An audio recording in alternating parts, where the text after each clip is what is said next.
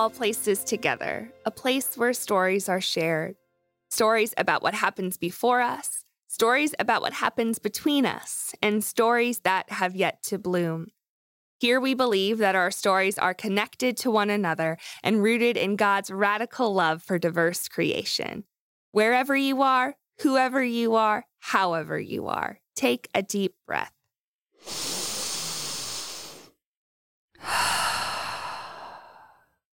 Here is a story for you, a story called Not My Favorite.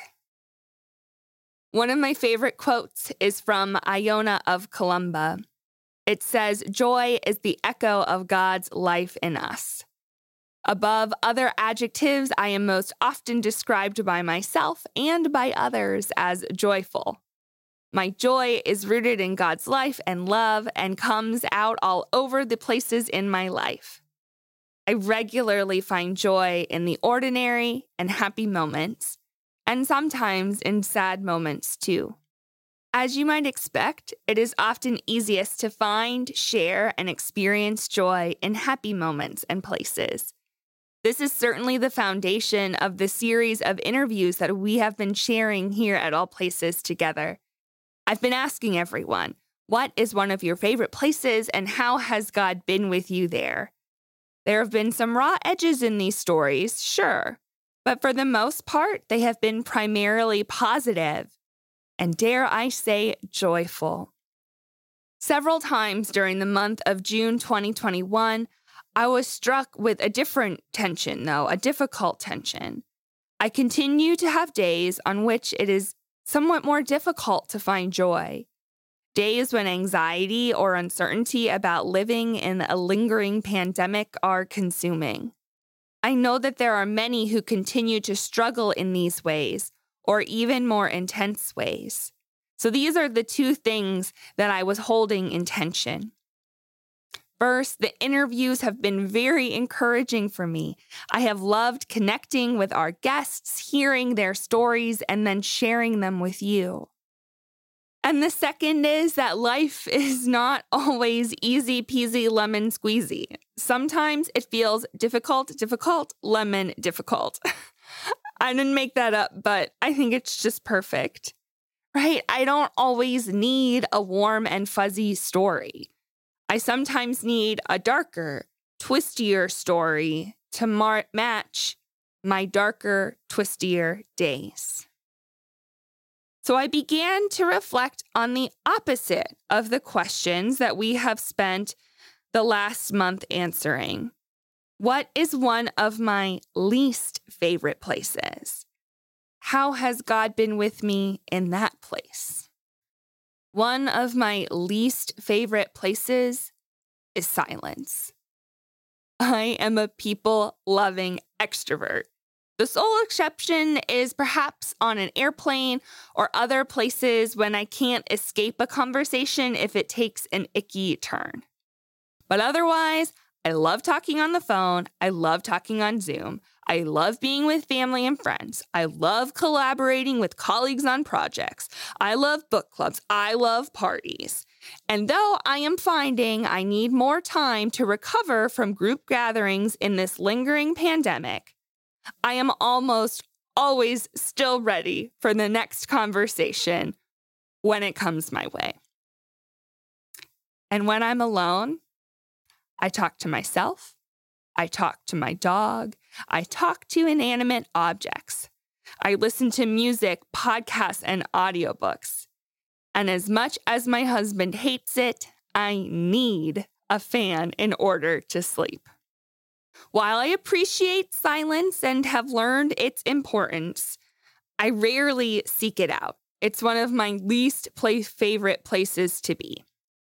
However, there was a time in my life when I was sustained by a few moments of silence each week.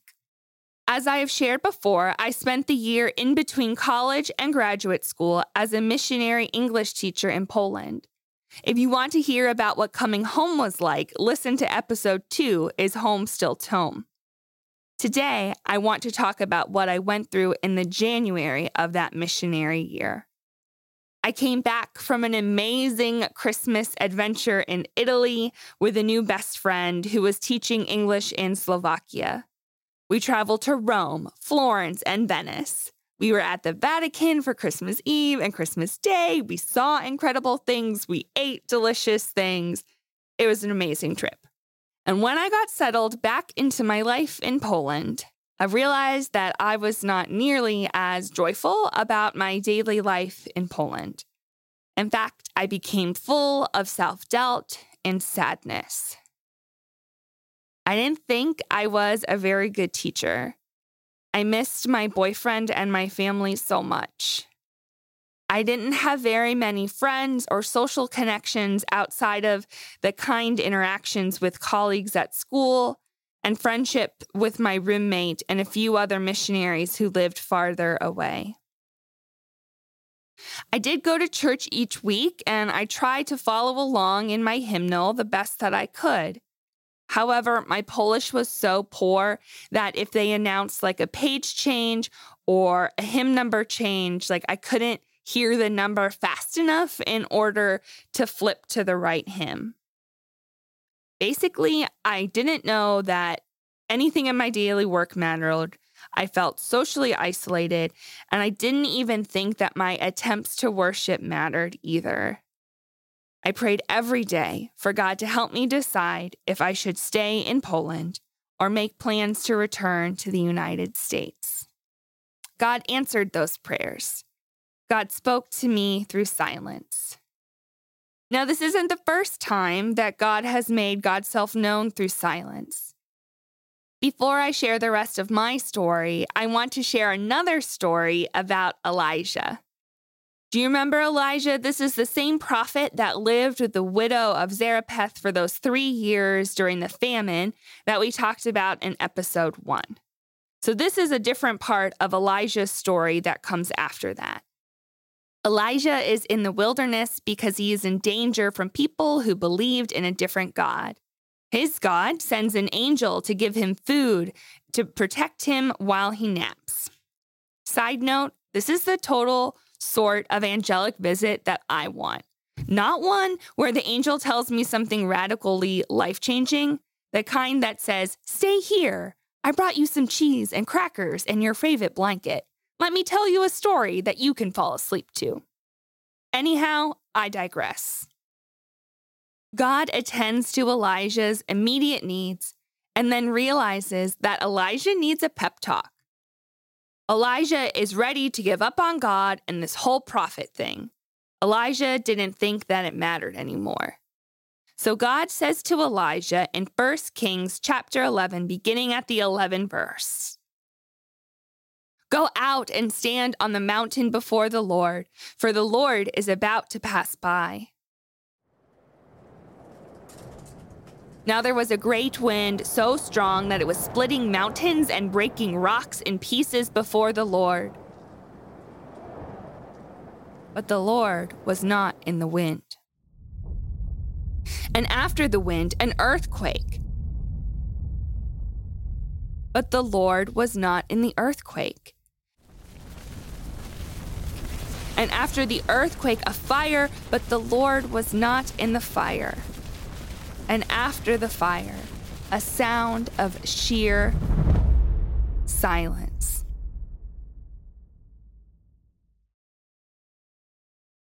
When Elijah heard it, he wrapped his face in his mantle and went out and stood at the entrance of the cave.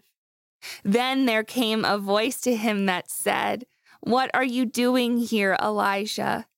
He answered, I have been very zealous for the Lord, the God of hosts. For the Israelites have forsaken your covenant, thrown down your altars, and killed your prophets with the sword. I alone am left, and they are seeking my life to take it away. Then the Lord said to him, Go, return on your way to the wilderness of Damascus. When you arrive, you shall anoint Hazael as king over Aram and you shall also anoint Jehu, son of Nimshi, as king of Israel. And you shall anoint Elisha, son of Shaphat, and Abel Meholah as prophet in your place. God came to Elijah through silence.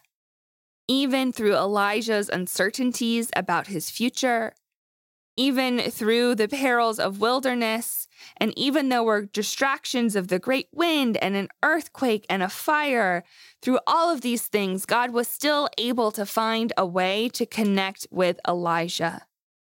Elijah felt God's presence in the silence and went and stood out in the full presence of God. And there he received directions from God about what would come next for him. God had more in store for Elijah. Now, I'm thankful to say that my experience of God in the silence was not preceded with a great wind, an earthquake, or fire. My experience of God in the silence was preceded with me fumbling through yet another worship service in Polish, filled with prayers of doubts and questions. The pastor had just said the final words of the service, and the bells were tolling. It's kind of the Polish Lutheran equivalent of go in peace and serve the Lord. The assembly there, we were all holding a few moments of silence before beginning to leave the church.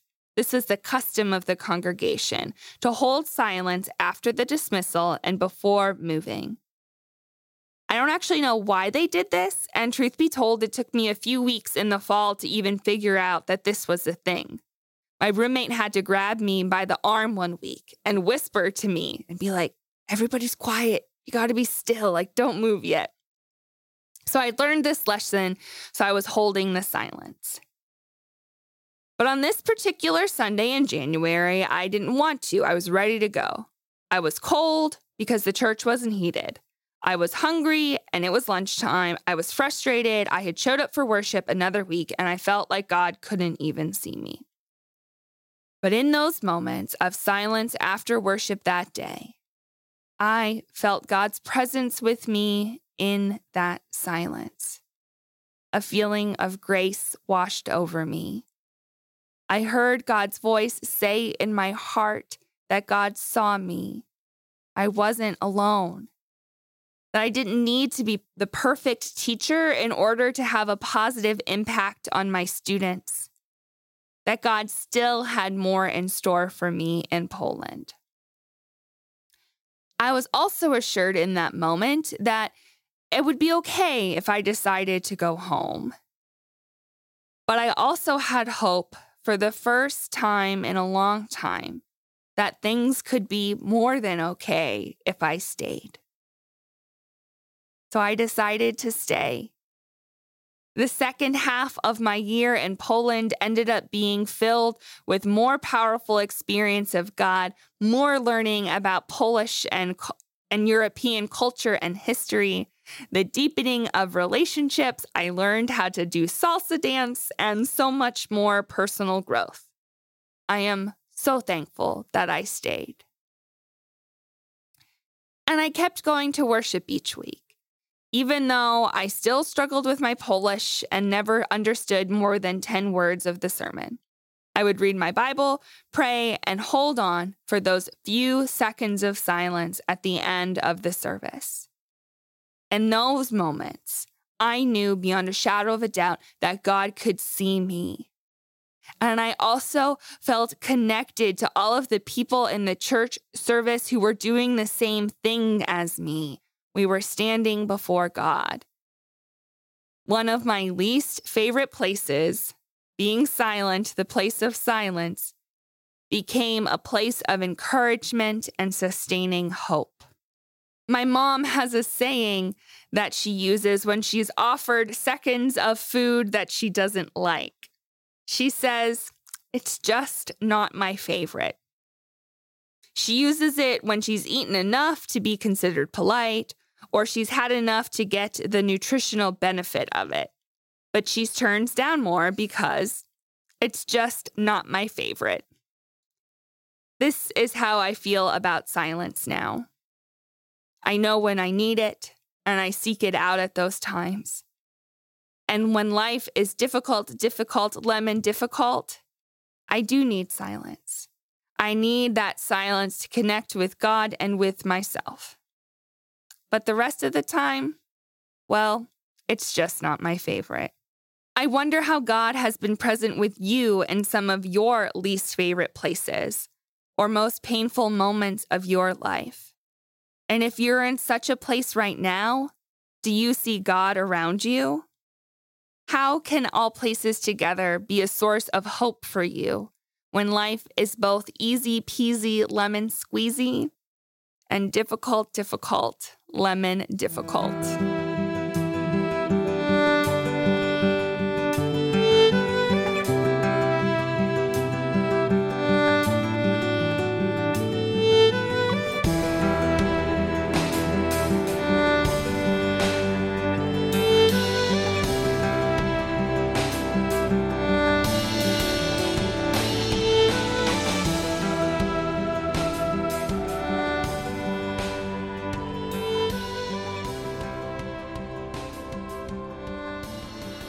A prayer for the not favorite places. God of majesty and wonder, it is easy to see you in my favorite places. The places of natural beauty that take my breath away. The places so filled with love that I can't help but smile. The places of peace that still my fears. It's harder to see you in the places that just aren't my favorite. I don't want to be there, so I don't want to take the time to look for you there. But it turns out you are there. You're with me. Thank you for being with me in my not favorite places too. And let's find a way out of those places quickly and together. Amen.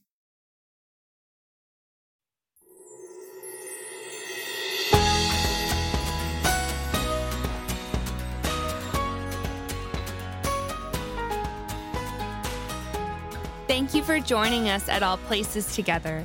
If you heard yourself or someone you know in these stories today, we hope you heard God too. You can share your story of a beloved place or a not so beloved place and how God was with you there by DMing us on Instagram or Facebook or by emailing us at allplacestogether at gmail.com. That's A L L P L A C E S T O G E T H E R, at gmail.com. If there are other stories or questions you have, feel free to share those stories too. You can subscribe to All Places Together wherever you get your podcasts. To continue to see All Places Together grow, you can give through our website. Scroll to the bottom where it says Give to All Places Together and click that button. From there, you'll be redirected to our giving platform. Thanks to everyone who shared as a part of our ongoing sticker campaign. We still have more stickers left. So from now until they're gone, anyone who shares over $5 will be mailed a sticker. Thank you to all of our mission partners, especially the Virginia Synod, the Evangelical Lutheran Church in America, and people like you. We know it can be hard to give financially, so we celebrate all of the ways that you share the stories of all places together with the people in your life, both in your face to face interactions and online too. This week we heard from Beth. She messaged us about listening to the podcast with her elementary age school daughter. They were listening in the car, and her daughter recognized the story of Mary and Martha from episode 9, Haven of Hospitality. It's amazing what children pick up even when we don't realize they are listening. Beth, thank you for sharing your faith with your daughter and for sharing this story with us. Until next time, remember that God is with you wherever, whoever, and however you are.